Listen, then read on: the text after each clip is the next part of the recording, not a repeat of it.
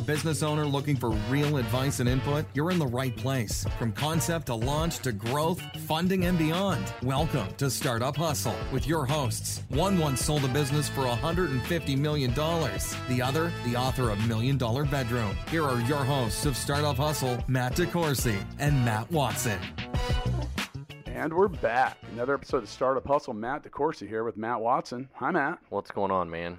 Oh, just chilling out, getting ready to record another episode of Startup Hustle, which, by the way, is brought to you by Fullscale.io. It is. Yeah, yeah, I'm getting better at that.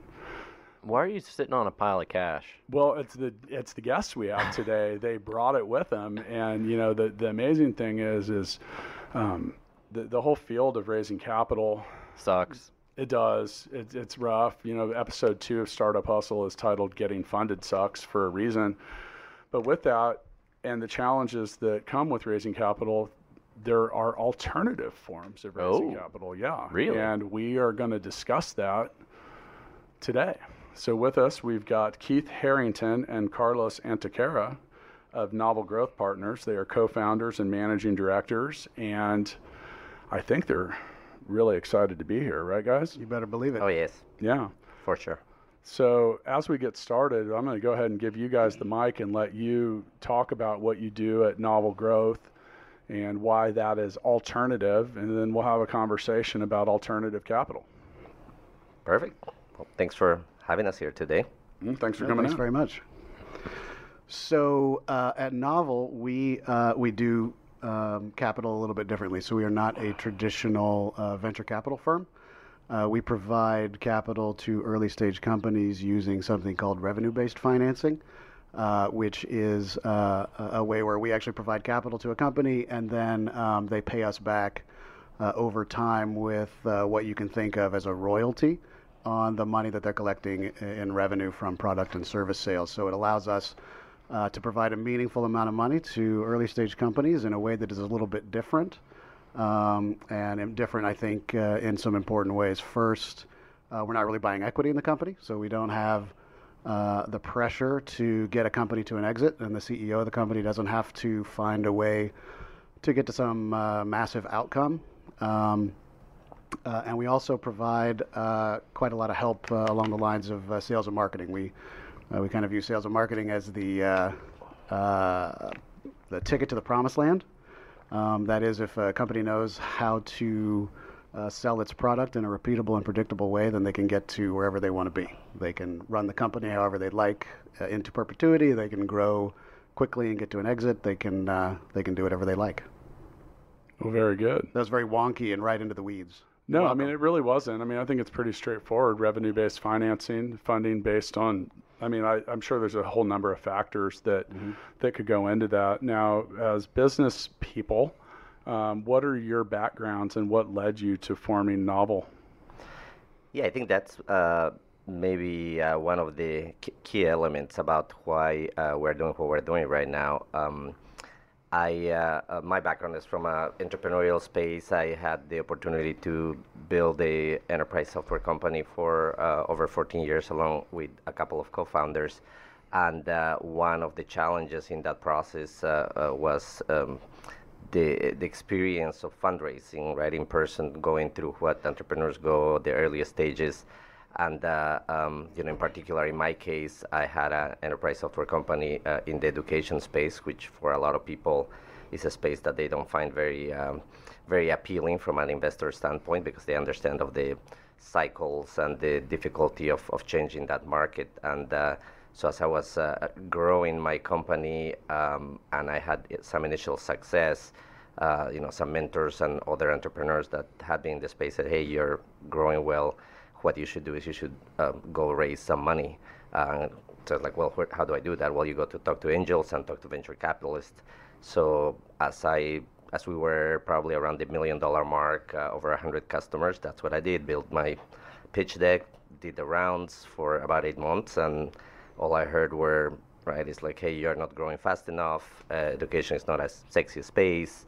Uh, you know, bottom line, after eight months of trying to fundraise, uh, ended up with with zero dollars in my hands. So, so in person, I had kind of the opportunity to experience that, and uh, I think um, as I exited the business and had the opportunity to eventually uh, raise angel money and then um, a round, let's call it, from a, from an institutional investor later on, uh, had the opportunity to kind of see through the rearview mirror in a way why uh, those challenges existed and uh, kind of what are the the ways in which the venture industry works and why some things work for that industry and why some others don't. And so when we got together with Keith and, and reconnected, uh, you know, he had the experience from the venture side of being able to see lots of businesses and having to choose which ones met his model. And in many cases, he had to say no to other businesses that were good businesses but did not have that hockey stick growth potential that uh, he needed to get the returns, uh, you know, from a traditional venture investor. So,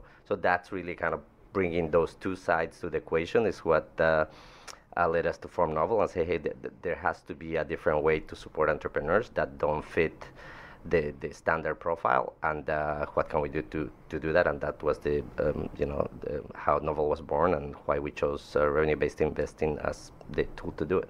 And you started this was it two or three years ago? So uh, we launched the fund officially last February, so okay. February of 18. So okay. um, about a year and a half ago. Okay. And for those of you listening, uh, you know how we love it when you're interactive. So whether you're on your phone, your computer, or something nearby, go to novelgrowthpartners.com or novelgp.com. And well, not only will you have the ability to access uh, ways to contact them about being involved in your business, there's other information. Now, uh, we didn't clarify this up front. You guys are here in Kansas City, our hometown. That is correct. Yeah. So, Keith, your background was in venture capital or institutional investment? Uh, yeah, so um, my most recent uh, background, um, I was at uh, the Kansas Bioscience Authority making venture investments in early stage life sciences companies uh, around the state of Kansas. Um, and it was in that uh, experience over the course of six or seven years while I was there where, um, you know, I saw a lot of really interesting businesses that we just couldn't invest in. They had revenue, they had, you know, great CEOs, um, product and market, and customers that were paying for those products, but uh, just not the kind of growth that we needed uh, from a seed or Series A perspective. Um, and we didn't have a tool in the toolbox to actually finance those companies, and that was that was pretty frustrating for me because uh, I, I, found myself saying no a lot uh, and not having an alternative to point those entrepreneurs to. And there just got to be the point where I'd sort of shrugged my shoulders enough times that uh, it, it occurred to me that wow, this is probably a pretty massive opportunity if we can figure out how to solve it and provide capital to these entrepreneurs. Well, I think in general, um, the, the, the value that you guys provide is you fill such a, a big gap in the fundraising cycle. You know, as an early stage company, most most people raise a little bit of seed money, and then they get a little bit of revenue going, and they need to grow, but they're not big enough for a bigger fund to invest in, right? I think somewhere between doing, you know, a million and five million uh, a year in revenue is kind of no man's land nobody nobody wants to invest in those companies. Once you get over five million or something like that, then like everybody comes out of the woodwork and they want to invest. And I think that's what's great about this model is it services that that group of companies really really well, which is probably the vast majority of companies, at least at a certain time.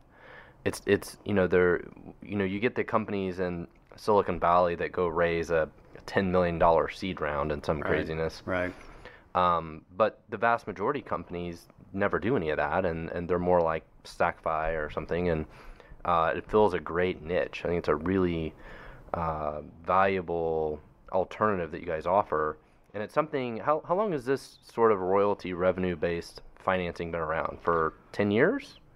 How long has this been around? Uh, yeah, that's a great question. It's been around, um, you know, so my, the, the, the, mining industry is kind of where it where it started. So it's been around, uh, you know, in the abstract for, for quite a long time. In, in terms of software businesses, uh, I think it started in the 90s with a guy in Boston um, whose name I can't remember. But uh, in in earnest, um, there's been a lot of revenue-based financing uh, or growth in the revenue-based financing industry just in the last, I would say, 18 months uh, to two years.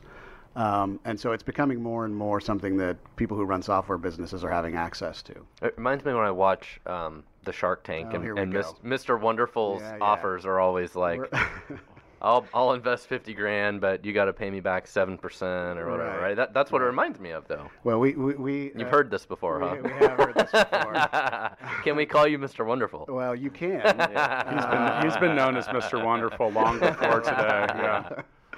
Uh, yeah, I mean, yeah, Mr. Wonderful Kevin O'Leary does these these. He's head of marketing for you. Yeah, that's right, that's right. Um, uh, but yeah, we just say we're we're uh, more elegant, charming, uh, and friendlier. Yeah. and have more hair. Yeah, for speak sure. for Much better hair, yes, Carlos. no, no comment. No comment. So, you know, we talked about the, the rise of alternative capital, and since that is the subject, and I know that your fund is, is you know, revenue based, um, what are some other alternative forms of capital that you've seen come out of the woodwork along the way? I mean, obviously, and I mean, even if it's got uh, some of these things too, is like, for example, like in the last 10 years, things like the safe note and just different types of iterations of classic funding and financing or i mean whether you've seen it or it's something that you think is cool or, or whatever what are a couple other options that are things that are, are going on in this landscape Yes, the, the interesting thing is that uh, even when you say revenue-based financing or revenue-based investing, uh, because it is relatively new compared to the traditional venture equity financing, that is not a standard, right? So you can go to uh, folks that are doing that in a non-institutional manner. So some individuals that might be creating their own ways to, to do revenue-based investing. Um, but uh, even when you move to the institutional type of revenue-based investing, there there's a variety of, of tools and instruments that folks are using that um, try to optimize for one thing or another. So um, there are folks like uh, you know IndieVC that are using a, a- related type of instrument that has uh, you know I would say maybe a little bit uh, more focus on kind of on the on the equity side. There are folks that are doing uh, some things closer to um, you know uh, shorter term um, type of instruments. Uh, so, so really, there's a variety of things that are going out there, and there are some folks that are um, leveraging more technology as well to do some more automated decisions uh, around what companies. Uh, sh- you know, would qualify for or not for appropriate investing. So we try to take, um, I would say, a little bit more hands-on approach in which we really try to understand uh, more about the entrepreneur, understand the company, understand the strategy, and kind of put that human element and our operational experience to bear to say, well, besides what the actual numbers and financials are saying, right? And there has to be a base for that for us to be able to, to feel good about an investment, but really look at the at the business and, and the entrepreneur and see if this is a philosophical alignment in which we can really collaborate. We can help the entrepreneur, and the entrepreneur would feel good about uh, working with us as well. So, so I think it really depends on um, what type of tool uh, you want to use as an entrepreneur and what's the appropriate type of tool for where you're in your journey. And as Matt was saying, right, is, is really understand that there's really a, a, a tool set, a, a set of things that you can do, and not everything is appropriate at every time of uh, for every company or for where you're at in the in the, your company's life. And that's really understanding that as an entrepreneur is really where the key is. So- Keith, Keith, what have you seen out there that, that you like or did you have a comment matt Well, go ahead. I've got one, but go ahead. Yeah, we've seen some some new firms come out. We don't like any of them. Um, we think we're the best out there. So, and you can go to novelgp.com and learn more about why um, you know, there, there's actually quite a lot of innovation. To be serious, there's quite a lot of innovation in this space right now around how the instrument looks. Um, and, and when we say the instrument, we mean you know how, how the money's actually put to work, whether it's whether it looks like debt or it looks like equity that's then purchased, repurchased over time by that investor. Um, but the idea of non-dilutive funding uh, or minimally dilutive funding uh, is is really hot among uh, entrepreneurs right now. So, I mean, we're seeing tons of innovation, um, and some of the things that we see we think are sustainable. Some of the things that we see out there they're complicated, and I think it's going to be tough to get entrepreneurs to use them. Um, the instrument that we chose is, is relatively simple.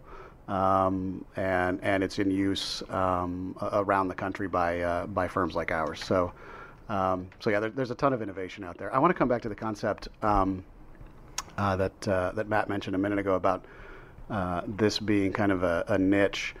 Uh, and also that we call this kind of an alternative. The fact of the matter is, um, we believe that the number of companies for which this kind of capital is applicable is actually far greater than the number of ca- uh, companies that that you can really put venture capital to work, traditional venture capital to work in.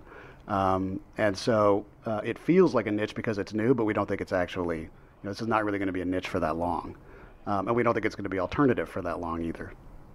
Well, the, the great thing about this model is if, if, if you have a company that they can be relatively small, but they're growing, they're profitable, they have a good track record, they can be growing 30, 40% a year. They don't have to be lighting the world on fire, right? that's right. But if it's a good, solid business that's, that you feel like is going to be around for a while, and if, if you think they can service the debt and pay the debt back, then it's a, you know, a good investment, That's a right? great deal. And it's not like you're you're handing them five million dollars in in equity and they got to go light the whole world on fire, Right. And hope they become a unicorn company and sell them for a billion dollars one day, which is like mostly all Silicon Valley cares about. Right. There's so many other companies that are just good businesses that are plotting along, but they still need a couple hundred grand, five hundred grand, million dollars, whatever it is.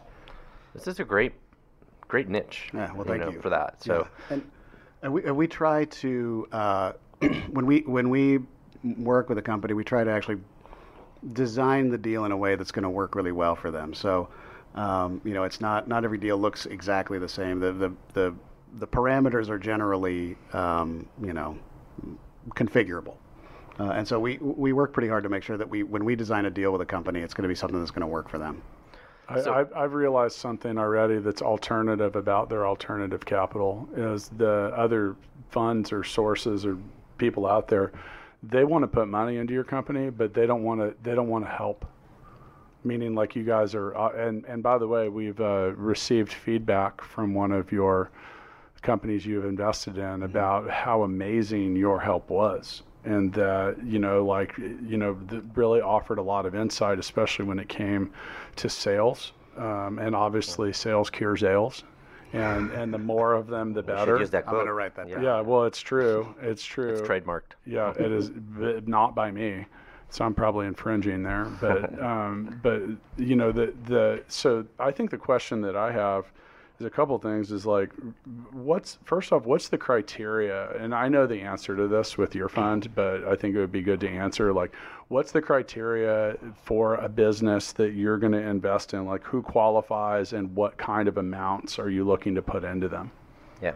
So uh, yeah, we keep it pretty simple. So the, the companies that uh, we focus on are uh, enterprise software companies. So we don't normally work with companies that are outside that space. Within enterprise software, um, it could be any vertical, um, really. Um, but um, the companies kind of a, a criteria, more specific criteria, need to have at, at a minimum of 500,000 in uh, ARR or, or recurring revenue on a yearly basis. And usually our sweet spot is, as, as Matt well identified, up to about $5 million in, in annual revenue is kind of a, a good marker for us. Um, and then uh, growth, which is another one of the key elements, you know, needs to be around the 30% or so. But, you know, doesn't need to be dramatically higher than that. And um, we want them to have, uh, I mean, a product in market, obviously customers if they're going to have revenue, and, and enough a diversity of those customers that, uh, uh, you know, there's a product market fit already has been figured out, if, if you will. So, so those are really the key elements. If, if, if a company has those elements in place, generally will be able to, to, to invest some amount of money. Then the question is, right, is there, a, is there a good match with the amount of money that the entrepreneur is looking for and the amount of money we can invest and, and timing and so on? But, but those are the basic elements. Those are pretty low, you know, thresholds to hit, right? If Yeah, you sure. if you've got a small company and you got some traction, forty, you said forty, fifty thousand dollars a month in revenue, right? Yep, exactly. You know, if you're not that far along, you've You got work to do. that's that's hard, that's right? I mean, that yeah. first forty or fifty is hard, but you know, once you get to that stage, you know, hopefully you're ready for some growth capital, right? And so this could be good growth capital to.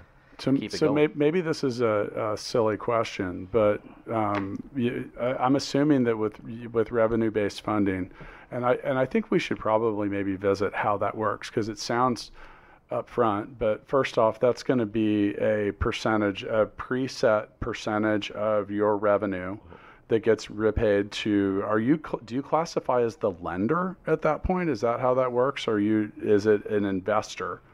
Like, I mean, how is that written? We're, we're an investor, but it's using a debt instrument. Okay. Yeah, and, and so, so the, one of the key elements of difference is that we're taking uh, early stage venture risk because it's uncollateralized. Okay. Oh, I see. So I that's see. the key difference, you know, against a bank or other elements that are looking for either I'm going to have a personal guarantee, which is my collateral, or I'm going to have a building or your house or some element that. So Mm. we're taking the risk, you know, early ve- venture stage risk because we're basically saying we're going to in, in a sense, invest on the basis of the business and the entrepreneur, right? Just like the traditional venture equity world does. The difference is how our instrument is set up, which is more of a debt instrument instead of an equity instrument. Yeah, and, and you asked um, how does that payback actually work? It is, um, some people call this royalty based financing. Um, and so uh, to pay us back, the company p- uh, pays a set percentage, a preset percentage uh, of their monthly gross cash receipts from product and service sales, is how we say it. Um, so it's not the revenue line item on the P&L, it's actually how the company is doing in terms of collecting revenue from its, uh, from its customers. So- uh, and that's how the payments actually come in And what is that percentage usually? anywhere from four to eight percent. Okay. So does now is this a sliding scale? Does it um, does it become more advantageous or beneficial for a company to like let's just say that here comes your capital, business grows. Do, does it benefit the? Is this all predetermined? Like here's the amount, and it doesn't matter how long it takes, or does it benefit the company financially to to get this money back into your into your account faster? Yes, but maybe what might help is like a concrete example. Uh, so if a company, let's say it's at a million dollars in Sure. revenue, uh, so a good rule of thumb for us to use is that we can uh, invest about 25 to 30 percent of that revenue. So uh, let's say a $250,000 Sure. check.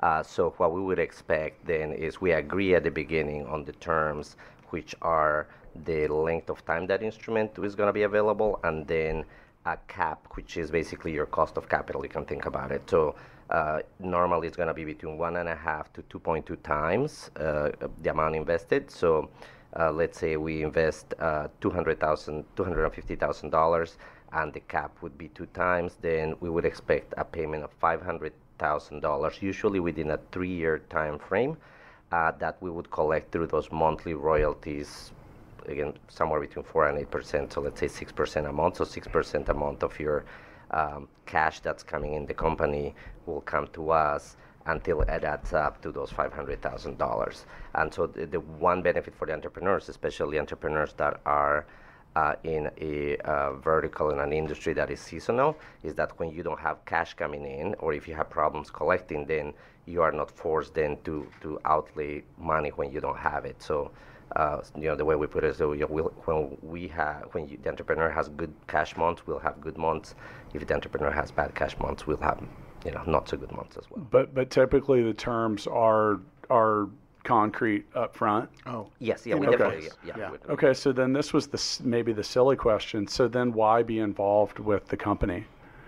You know, like because theoretically you're locked in, and and you know I understand. I mean, I you know like I said, the question might seem silly, but I think it's a good Yeah. a good point to answer because that's clearly an added value that you're providing at that point. Yeah, and I think I think there there are a couple of reasons for that. First of all, uh, we don't view this uh, as transactional, you know, as, as a bank would, um, and, and and certainly a bank wouldn't wouldn't help, right? Right. Um, but it also just so happens that we have some expertise um, internally and also in our network that we think can help the companies in our portfolio. Um, and by bringing that expertise to bear, we actually help those companies grow faster. Um, and that uh, obviously helps the companies, but it also helps us too. Yeah, because the faster the theoretically puts the money grows, back in, yeah, the yeah. fa- yeah, exactly. Sure. The faster they grow, the faster we get paid back. So, um, yeah so we, we have some upside right? So in, the standard uh, traditional venture equity your upside is the net cash that you can get in. So you might get 10x 20x your money at some point in time uh, or, or you may not right? But, but that's the, the opportunity. In our case the net cash on cash is uh, already decided and agreed with entrepreneur in the beginning. Again as an example 2x the money that we invested. Our opportunity for upside is that that money is returned to us faster Sure. so that we can put it to work in other companies. So we still have uh, an incentive, right, to, to try to help that Right. entrepreneur. And so we're aligned. And if we do that well, then the entrepreneur will grow faster and they'll build value in their company faster. So we we've talked a lot about this. Did you want to talk about some other alternative besides just the revenue base? No, I mean I think that that's a. I think that that's you know at, from my own research and poking around. I mean there seems to be that seems to be the the prevalent version of alternative capital. I mean if we were to just list, I mean do you have a couple other things that you can think of? Because I really feel like the revenue or royalty based is is the one that I've that, got a good one. Yeah. Another good one is factoring contracts. So if you like, uh, say Stackify, we sign up a we just sign up a customer that's going to pay us one hundred twenty thousand dollars a year. Let's say I could get a three-year contract out of them. That contract's worth three hundred sixty thousand dollars. Hmm. So can I take that to a type of lender that might give me eighty cents on the dollar or something like that? Sure, sure. And then I could pull all that money forward. And then ultimately, a lot of the times, then the customer ends up paying the lender direct instead of paying me. Hmm. So it's like, it's like a loan almost. Yeah, and, the, and on the flip side of that, that's the same as like AR. Because I Yeah, I had a AR um, financing is the, the flip side of that is you've already performed the services and now you're I don't know I'll tell you what even your best customers have a tendency to sometimes pay slow.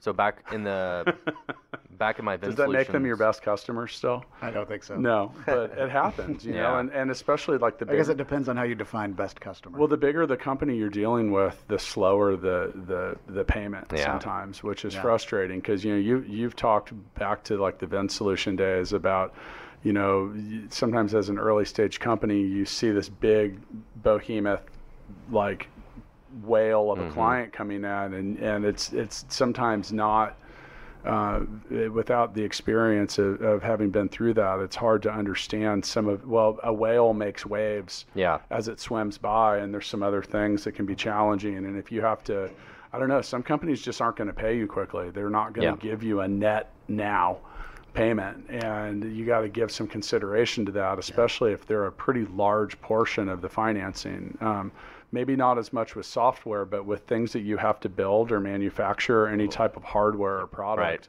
You know, Walmart doesn't pay you up front. Right. Well, so back in the VinSolutions days, you know, we sold a CRM system, right? And so kept track of all the customers' information and records and all that stuff. We had a competitor um, that I won't name, but they, they sold a similar product, but theirs was not a SaaS product. It was not an online cloud product. But and, and their product was more historical before SaaS became as popular. But the way that people bought their product is they bought a server and they installed it on site there and used it, and they factored every single contract. And uh, the customers actually hated it because they basically knew that they bought this product and now the company didn't even give a shit anymore because they sold the note to the bank and got all the money. And then provided terrible customer service too because they're like, "What are you going to do? You owe the bank this money now because we sold the contract." So it was like it created a very adversarial relationship. But it was interesting because that company had no recurring revenue at all. Uh-huh. They sold every single contract, and we actually put them out of business because of this. Because when their, their those three year contracts would come up, they had to renew them for like Right. another three years, and we were stealing all of their business, uh-huh. so they couldn't sell any more contracts. Like, it's interesting because if you, in, like in that example I gave, it's like a three hundred thousand dollar contract. You don't have to do very many of those, and that adds up. Like you do one or two of those a month, and it's a lot of money, right? Right. Right. Well, if you don't do any a month, you got zero. Right. so it's it's an interesting uh, dynamic you get yourself into if you start selling contracts like that. It's Yep. like crack, and you got to keep selling them every right. month. But Well, I think one of the one of the least d- desirable, but probably most highly used forms of alternative capital is like the little short bridge loans, Yep. like literally capital like loans. those fintech companies that do Yeah. very short term, Yeah. high interest. like Six- Kabbage, things like yeah, that. Yeah, yeah. so Yeah. You know, you asked about some of the other forms of alternative capital out there. That's certainly one of them that we see a lot, and we see a lot of companies that have that kind of debt on their oh. books, right? Short-term, high interest, sometimes even getting daily payments, uh, sort of like a merchant cash advance, right? Uh, so there's a lot of innovation in the space around that, and so you see a ton of new companies uh, coming out using that using that kind of model. I'm not sure that the model is all that innovative, but the the algorithms underlying how they actually make their decisions, I think that's that's the that's the innovative part. Merchant cash advance is another good example of Yeah, alternative credit finance. card- we haven't average mentioned credit out. card receipts. Yeah. Yep. So at Stackify, if we get three hundred thousand dollars a month in credit cards or whatever, I actually had American Express reach out to me. They're like, "Hey, you know, you do hundred thousand dollars a month in American Express receipts. Uh, we'll basically skim off the top of that a certain amount and then give you the rest in a, in a We- we do it would- as like a loan. We did that at the at the ticket company sometimes, especially right before like the holiday season, because you know I used to own a ticket brokerage, and you know you can't you don't make payments when you're buying things for concerts and events. You know you got to pay for all that up front. Yeah. But, you know, come come holiday season, everything in the world would go on sale in the same two week period, and you know we'd have a a little bit of a, I mean, the carry on that was really short. It was, you know, sometimes a week or two, but just being able to leverage that kind of stuff up. And some of that mm-hmm. is like, like PayPal is a good example. Like PayPal would literally like take, you could, you could, based on what your average money that flowed through them was, you could you know, decide on an amount of capital, and then they'd say, we'll take 10, 20, 30, or 40% of every payment that comes in. Now, we did that a couple times, and my accountant wanted to strangle me after because you would, rather than getting $10, you would get seven. Yep. And then a different line item would be like $3 repayment on this loan, you know, or something like that. And it was a,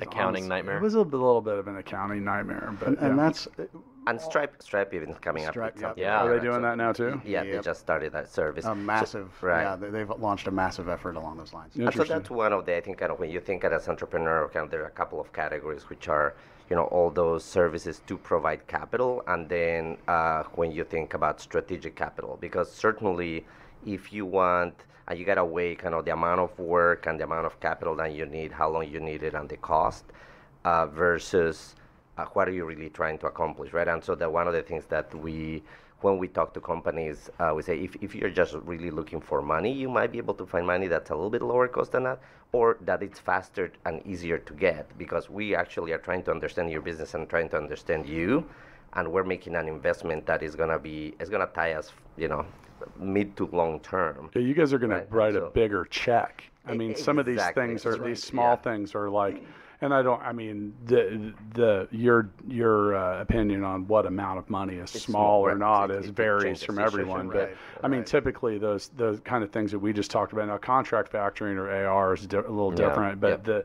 the like merchant stuff or you know different things. I mean, those are typically going to cap out at a pretty small amount, and true. and the the repayment on them is aggressive. I That's mean, very true. You're going to start paying like maybe Tomorrow. yeah maybe maybe Yeah.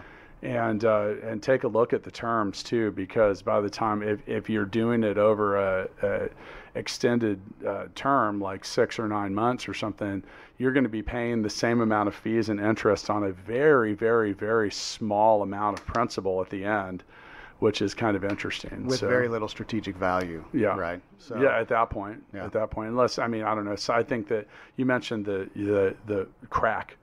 You know, you can get Yeah. in these cycles Yeah. of of you know constantly paying it back, and you just you're paying the juice to. It's like the mafia. Mm-hmm. They're coming to collect the vig on Fridays, and you better have it, or they might break your leg. Recurring revenue is a beautiful thing. Right. Exactly. Yeah. Right, and, and and then you know some of those companies. Well, you had a neighbor that was in the predatory lending business. I did. How did that work out for him? He's in jail now, right? I- I think it worked great until he lied about being on the Until Indian went to jail. reservation and then uh, Until they- committed fraud and the And then they- terms and agreements and disclosures. And then they came and uh, raided his house and auctioned off all his Yeah. stuff, and and yeah, that was kind of a it was a rough time. yeah. Yeah. There's a Netflix series about that. There is. Yeah. There is. Dirt. What? Dirty Money? Dirty money. Yeah. Yeah. yeah. Yeah. You can see Matt's To add it house to in my list. You can. My house is in there. Is that right? After it came out, I called Matt the next morning. I was like, "Dude, I'm watching your house on Netflix." Get an he said, "What?" So yeah, I live two doors down. we don't have to say which one, but it was there. So yeah, Yeah. um, You're giving tours now?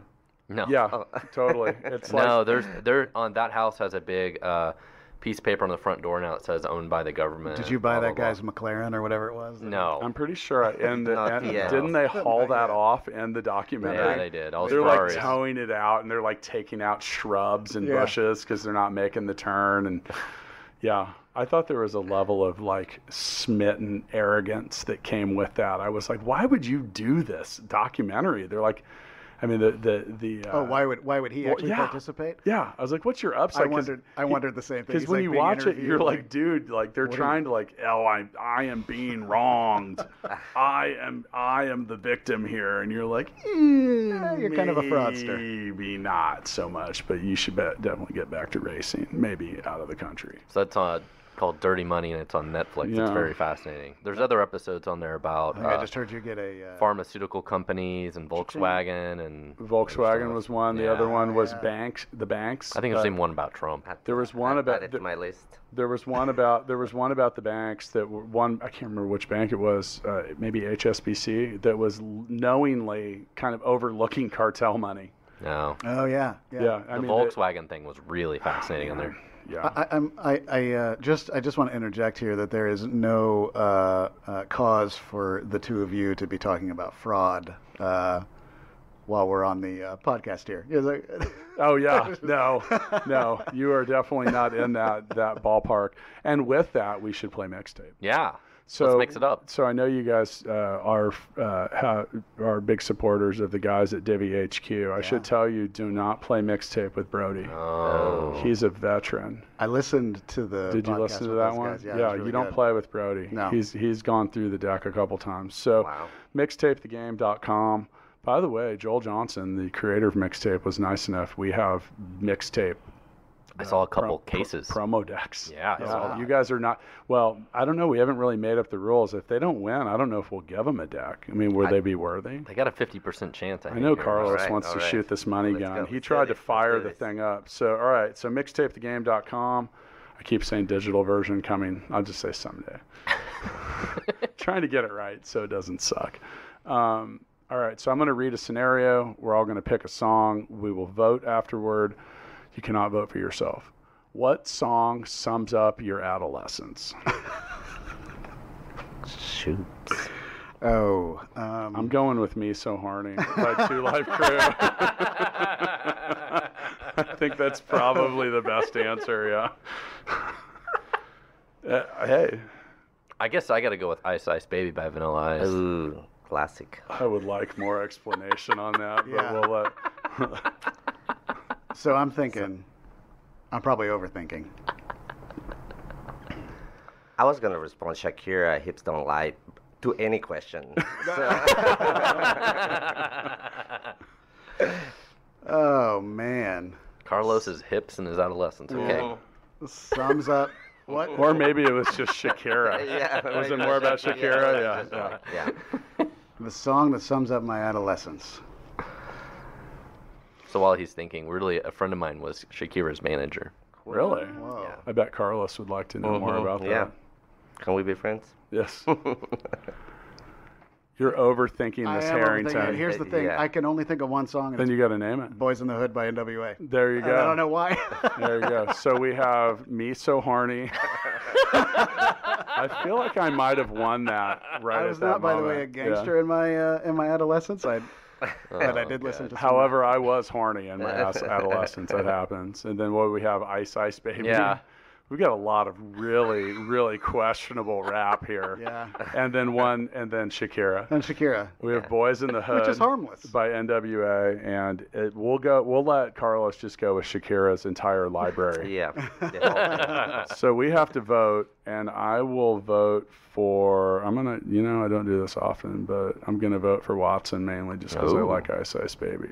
I'll, I'll vote for Watson. Oh, yeah, wow. That's a solid one. Yeah, that's, that's, I didn't see that one coming, but You're Yeah, gonna win. once I heard you it- already won. Yep. There you go. Wow. You already Once- won. once I heard Congratulations. So I think the, the since you already have a mixtape So deck. we win a prize, right? well, I think we're gonna let Watson decide which one of you two wins the prize. Oh, this will be interesting. Mm. This will be really interesting. You have three seconds. All right, I'm gonna let Carlos. there's no contest. though, I'm voting for Carlos Boom. All right, we're gonna let we're because gonna, his hips don't lie. I Yeah. guess. we're gonna let Carlos fire the money gun. Ooh, I like this. We need to get one of this. I could get, I could get used to that. I'll tell you what. I don't even know what to say about that. That's uh, of all, that's. I enjoyed it too much. Look at all the. I've Look at all got the a, I've got a video of that that we will post on at Startup Hustle podcast on the gram. Carlos, I do have to say, and I think Watson can confirm this. The uh, the uh, overall range Yeah. at which you fired the money may have been the broadest. I, I like the spread. Maximum Spread square the wealth. inches were Spread the covered. wealth. Yeah, Yeah. we've had Right. we've had people shoot Watson in the face with it. Yeah. They've had them shoot seems themselves. I- You don't know well, where those dollar bills have been. uh, I, Well, we actually, do. I kind of do, and that's why I don't want to touch them. Um, I saw, yeah. I saw a two dollar bill. If you yeah, go, it's a if, two dollar bill. There is a two. Yeah. That's yeah, great. if you go home and your wife says, "Why is there glitter on you?" Just blame the money Uh-huh. gun. Yeah. Um, so, for those of you listening, if you get a chance, go to novelgrowthpartners.com. You can also go to novelgp.com. While you're on the internet, stop by and visit fullscale.io to learn more about what Matt and I's tech services business does. Uh, you can also find us on Instagram, YouTube, a whole lot of other places. Um, so, as we round out this this episode that was once again brought to you by StartupHustle.io. Hang on, I'm making my quota. StartupHustle.io. Oh no, fullscale.io. See, I got distracted. Uh, I'd like to hand the mic over to you guys, and uh, you know, you're both seasoned entrepreneurs. You have a lot of history in the space of funding, and you get you guys can have a have a few minutes here to kind of freestyle as, in regards to maybe giving people advice on what some of the better ways to raise money or what they aren't. You can really go however you want to go. Have at it. Go. All right. Um, well, look, we uh, we talk to entrepreneurs um, every day, uh, and one of the one of the biggest challenges that we see is just that there are so many companies out there that just aren't a great fit for venture, um, and we are one of a growing number of firms out there that that solve the capital problem for growing companies, and in our case, growing software companies, uh, in an interesting and we think uh, useful and meaningful way. Um, you know, if, uh, when we talk to entrepreneurs, we try really hard to understand what it is they're trying to raise capital for, and and and what is the right amount of money for for that entrepreneur and for that business. Um, and and that's something that I think I would I would definitely urge entrepreneurs to think through very carefully is what is the right amount of money for my business? What is it that I'm trying to accomplish? And what do I reasonably need to actually get to that milestone? Um, uh, and that is not always something that uh, that's so easy to uh, so easy to, to really figure out. So um, you know that, that's that's some, that's the advice that we give to almost every entrepreneur that we talk to is you think you need to raise this much money. Let's let's really talk about what it's going to take to get you to the milestone that you think is most important coming up. Yeah, and, and I- would add to that. I think uh, as an entrepreneur, don't just buy into the whole hype and um, you know reading the TechCrunch and the news media of Silicon Valley and believe that that has to be your journey to be successful. Is understand what you want to accomplish with your business, what you want to accomplish personally, professionally, financially. And once you really understand what that journey is, and, and no journey is a bad one if you really want to be the dominant global force uh, of an industry and you know financially exit as a double unicorn IPO, then that is your journey, then that is fine. You might have to do certain things to raise money and to build your business to be successful if that is what you want.